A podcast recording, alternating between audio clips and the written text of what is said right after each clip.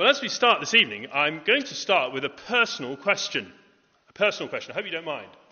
And the question is this What about your appearance would you quite like to change?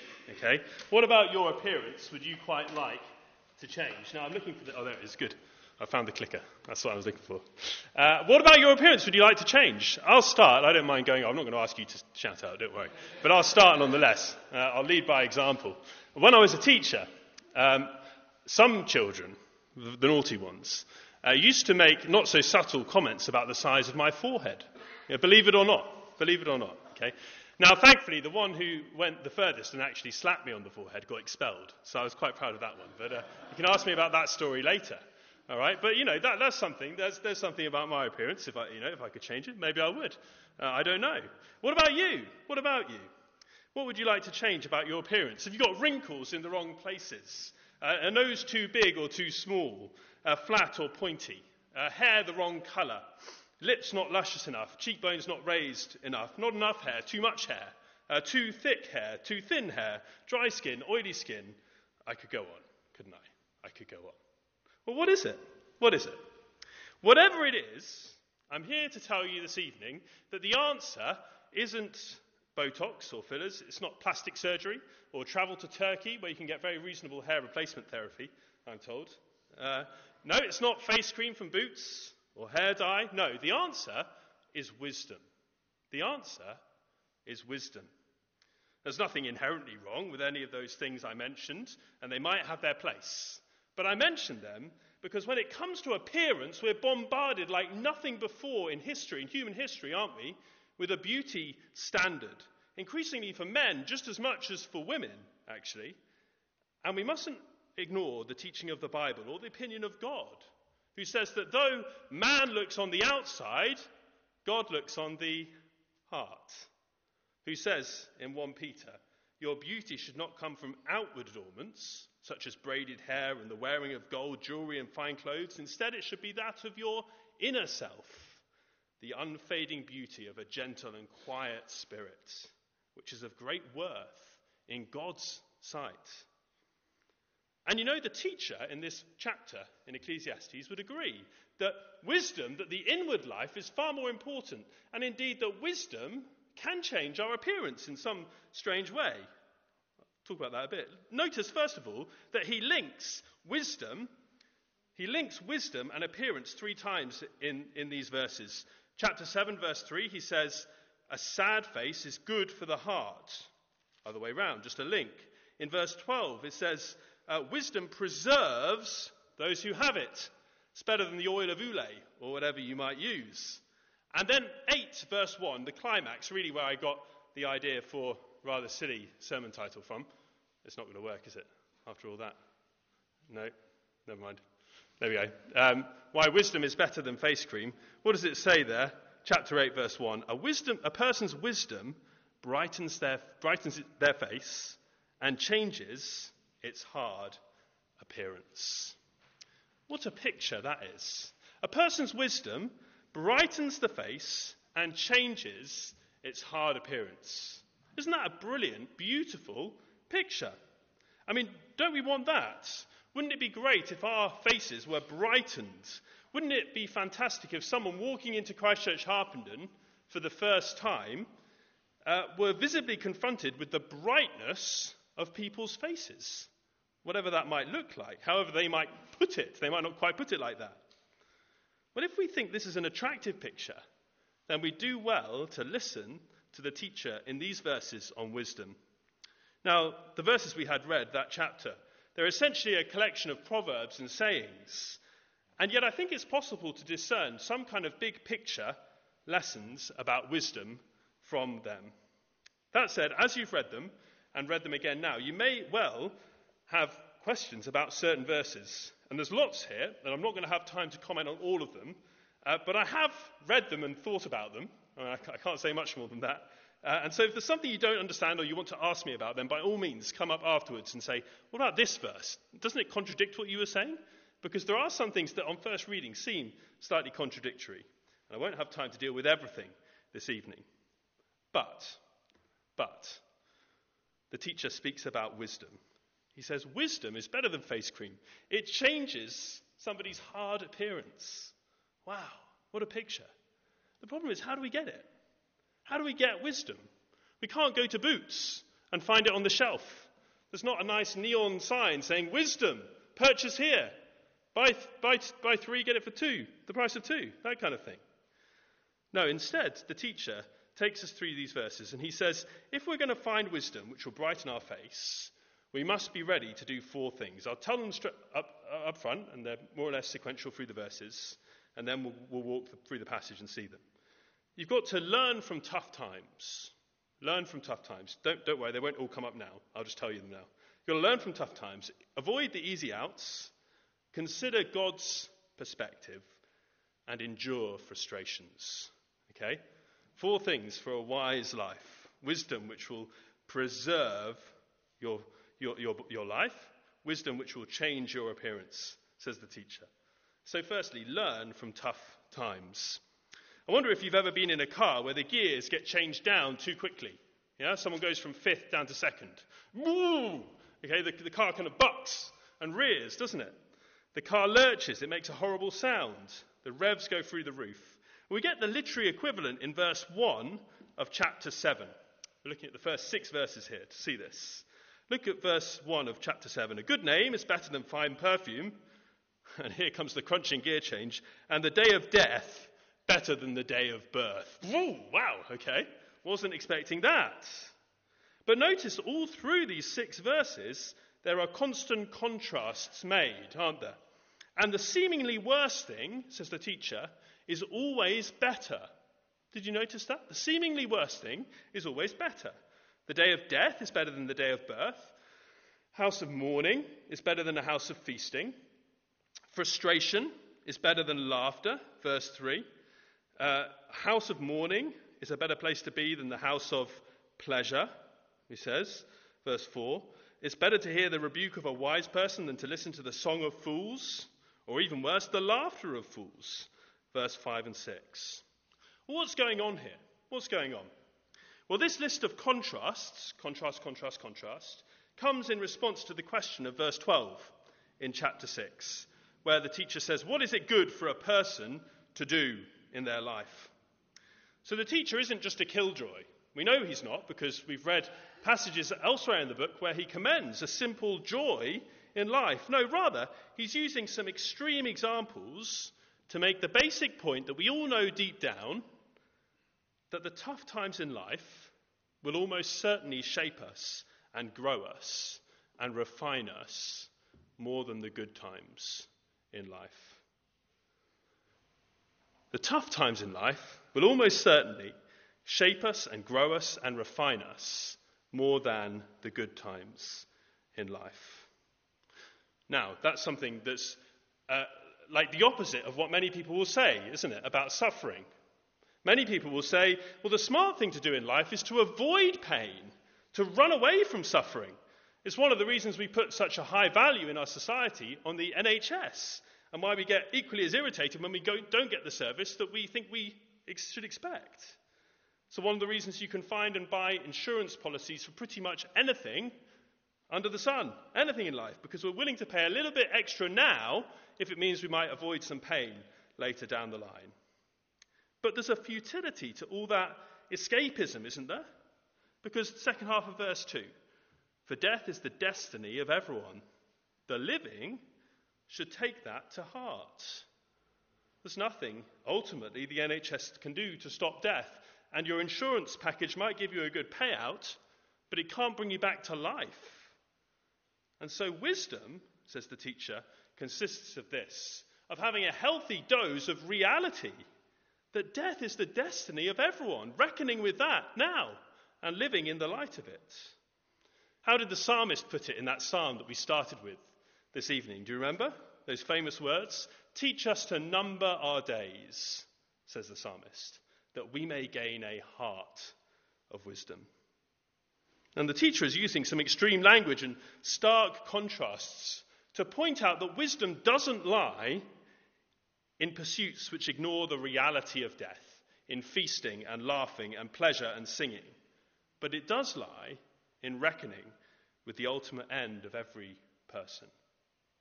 Of course, the believer has an explanation not just for death, but for all suffering on the road to death, human rebellion against the Creator. And so the believer doesn't need to do everything they can to avoid suffering. They don't need to run away from it or minimize it or shrug it off or deny it happened or protest in an endless self destructive manner angrily against it.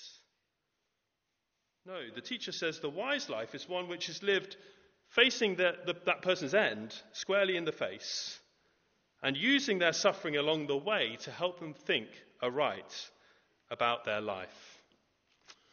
Now, this is a hard message, isn't it? It's tough to think about this, especially perhaps if we're going through a really hard time right now. But there's no martyr complex here. The wise person doesn't seek out suffering, nor, I don't think, is the teacher saying that they're to have a permanently sad face and a, always have a slow smile. But they are to use the suffering they encounter in life to form them, to shape them in godliness, that they may number their days, that they may gain a heart of wisdom. Let me give you one illustration of this in case you're not convinced. If we flick on, uh, we'll see a picture, hopefully, of a horseshoe. I wonder how has this horseshoe been made to be like it is now? Well, first, it's been placed in a furnace, hasn't it? Many hundreds of degrees hot. Fierce, fierce fire. Then it's been hammered into shape, pounded repeatedly again and again by a hammer over an anvil. You see, the horseshoe is only a horseshoe thanks to the fire and the hammer and the anvil. A horseshoe does not become a horseshoe by sitting in the sun with a pina colada. Doesn't happen, does it? Secondly, let me give you a human example. This is from Philip Yancey, the author. It says this Your world is dark, safe, and secure. You're bathed in warm liquid, cushioned from shock. You do nothing for yourself. You are fed automatically, and a murmuring heartbeat assures you that someone larger than you fills all your needs. Your life consists of simple waiting. You're not sure what to wait for, but change seems far away and scary. You meet no sharp objects, no pain, no threatening adventures. A fine existence. One day, you feel a tug the walls are falling in on you. Those soft cushions are now pulsing and beating against you, crushing you downwards. Your body is bent double, your limbs twisted and wrenched. You're, fa- you're falling upside down. For the first time in your life, you feel pain.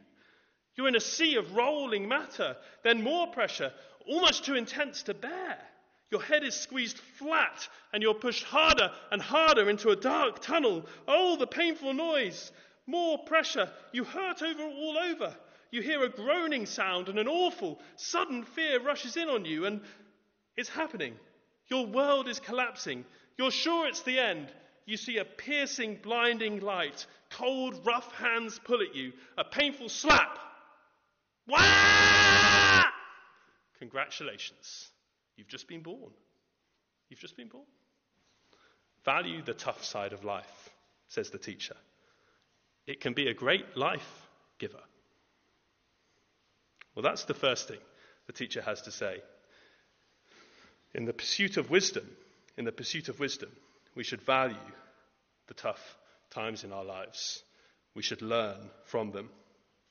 And secondly, we should avoid the temptation of the easy out. The easy out. Um, we're looking here at the next few verses down from verse 7 onwards. Wisdom, according to the teacher, will avoid, include avoiding four common temptations. Four common temptations. Four temptations which are like trip, the tripwires to the easy, to the wise life, sorry. Temptations which are really all the quick way out of a, a situation. They might bring temporary relief, but they certainly won't bring wisdom. The first one is extortion and bribery. Extortion and bribery. Did you see that in verse 7? What does he say? Extortion turns a wise person into a fool, and a bribe corrupts the heart. I uh, have a, a, friend of mine who's a, a Gambian guy, uh, a Christian, and uh, he was over there in, in Gambia, and he told a story of one time where he got stopped by the police after dark because one of his rear lights was out. And the policeman knocked on the window. Sir, your rear light is out. And Matthias, my friend, decided to call the policeman's bluff. He pulled out his phone and he called his wife. Darling, he said, I won't be home tonight. The policeman's seen that I have a rear light out and I'm not paying him a bribe. He refused, flat out, called his bluff, and sat the evening out. And it ended up that the policeman ran out of patience before Matthias did, and then he drove home. you see, resisting a bribe, resisting a bribe. It's the wise way of living. Now, mercifully, bribery and corruption in that kind of explicit sense is not so blatantly part of our cultural fabric. We have our own problems, don't we? But there's always the temptation to do things for money, always. To cut corners, to tweak expenses, to fiddle the tax return, to resist the urge, like my Gambian friend. Therein lies wisdom. Therein lies wisdom. Secondly, pride. Pride. The second easy out. The second temptation, uh, uh, the tripwire of wisdom, is pride. The teacher says pride will wreck the wise life. Look at verse 8. Uh, the end of the matter is better than its beginning, and patience is better than pride. It's contrasted with patience, isn't it, there in verse 8? But then I suppose pride is often hasty and quick. Pride is impatience in many ways, isn't it? Pride often characterizes the person who rushes in, cocksure and assertive, not the stamina of the marathon runner. Patience is required to build anything of any worth. Apparently, it takes 10,000 hours of practice of something to become an expert. I wonder what your expertise would be in. I mean, the London Symphony Orchestra doesn't happen because a few friends pick up some musical instruments and start to fiddle. It just doesn't happen like that, does it? No, it comes from practice and patience. Arsenal don't play such sublime football by accident, do they, Ian? No, absolutely, they do not. Even your most natural YouTuber, okay, if you watch lots of YouTube, even your most natural YouTuber will, I promise you, have watched hours and hours and hours of videos themselves and will have made countless videos which you don't see because they're not good enough. That's how it works in life. People are patient and they put the time in and they practice. And patience, not pride, not hastiness, characterizes wisdom. The third tripwire, the third easy out in any situation anger. Anger. It's tough, isn't it? When you're quickly provoked in your spirit, when somebody does something to you and you just want to explode, they've pushed your buttons. Often it's your siblings, right? They know just how to needle you if you have them. They just know just how to needle you, just how to get you. Well, don't be quickly provoked in your spirit, says the teacher, verse 9. For anger resides in the lap of fools. There is a righteous kind of anger. There is a righteous anger. But that's not the anger described here. This is being quickly provoked in your spirit. The thing you say or mutter or do in the moment because you're angry. You're angry and you lash out. And later you realize it wasn't a good thing to say, it wasn't a good thing to do. But by that point, it's too late. The wise life comes a cropper by anger. And then the fourth easy out nostalgia. Nostalgia. Nostalgia is when you look back and think that the past is better than today. Did you see verse 10? The final tripwire that the teacher outlines in these little verses. He says, Do not say, Why were the old days better than these? For it's not wise to ask such questions. There's little benefit, says the teacher, to a life lived constantly in the past, in better days, in sunnier times.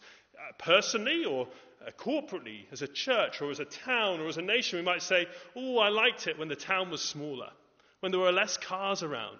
I liked this country when it was different. You know, 30 years ago, 40, just simpler, it seemed.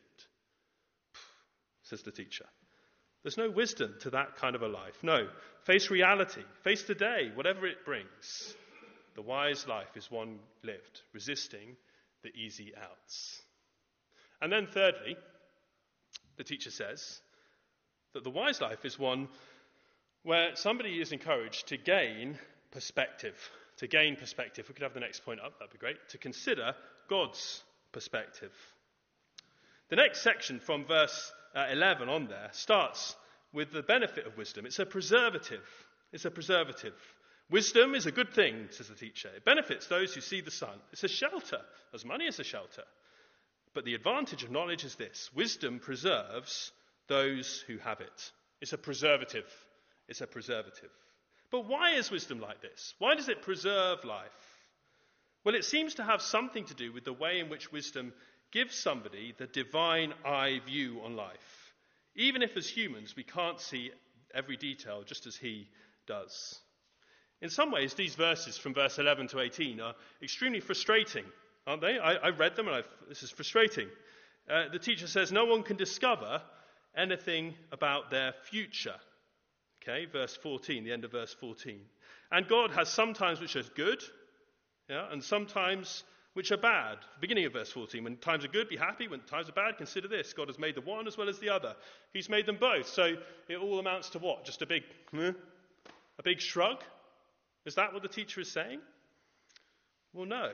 The teacher says if we think about this, if we think that God is in control of all things, that He's sovereign over everything, the good times and the bad, then it will actually lead to wisdom. Wisdom. He's encouraging us to consider what God has done. Did you see that in verse 13? Who can straighten what He has made crooked? We can't, in other words. Nobody can. Because He's in control. He's in control. Now, so often when we look at life, it looks like this, doesn't it? I think we've got a picture on the slides. Um, oh, we've got both of them, never mind. Uh, it looks like the one on the top left, doesn't it? So often when we look at life, it looks like the picture in the top left. And the distressing or frustrating thing is that it might look like this for as long as we live. Okay?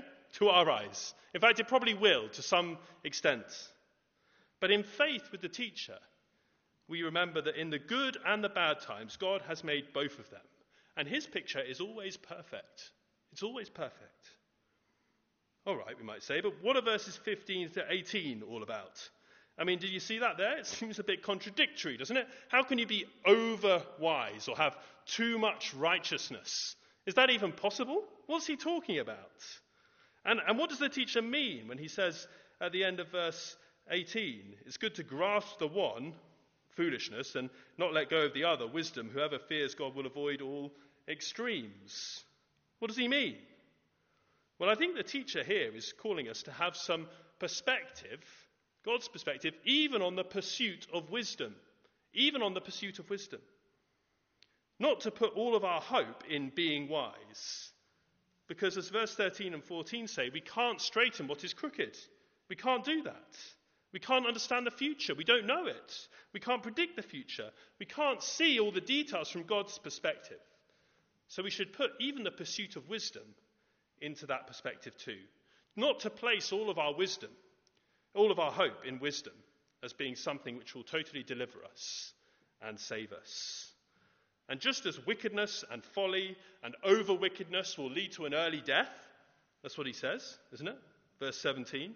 Don't be over wicked. Don't be a fool. Why die before your time? It's kind of demonstrably true, I suppose. If you abuse drugs for the whole of your life, your life will probably come sooner. Your end will probably come sooner than if you didn't. But just as that example is true, so says the teacher, there's a destruction inherent in placing all of your hope and your in righteousness and wisdom, in your righteousness and your wisdom, because after all, it doesn't guarantee you a longer life. What does he say? The righteous perish in their righteousness, the wicked live long in their wickedness. I could list you a number of godly, wise, righteous people who've met an early end. You may know some. You may know some. No, rather, whoever fears God will avoid, avoid all extremes. Here's the teacher's point true wisdom will have a divine perspective. The wise person won't place all their hope in wisdom per se. But they certainly won't live like a fool either.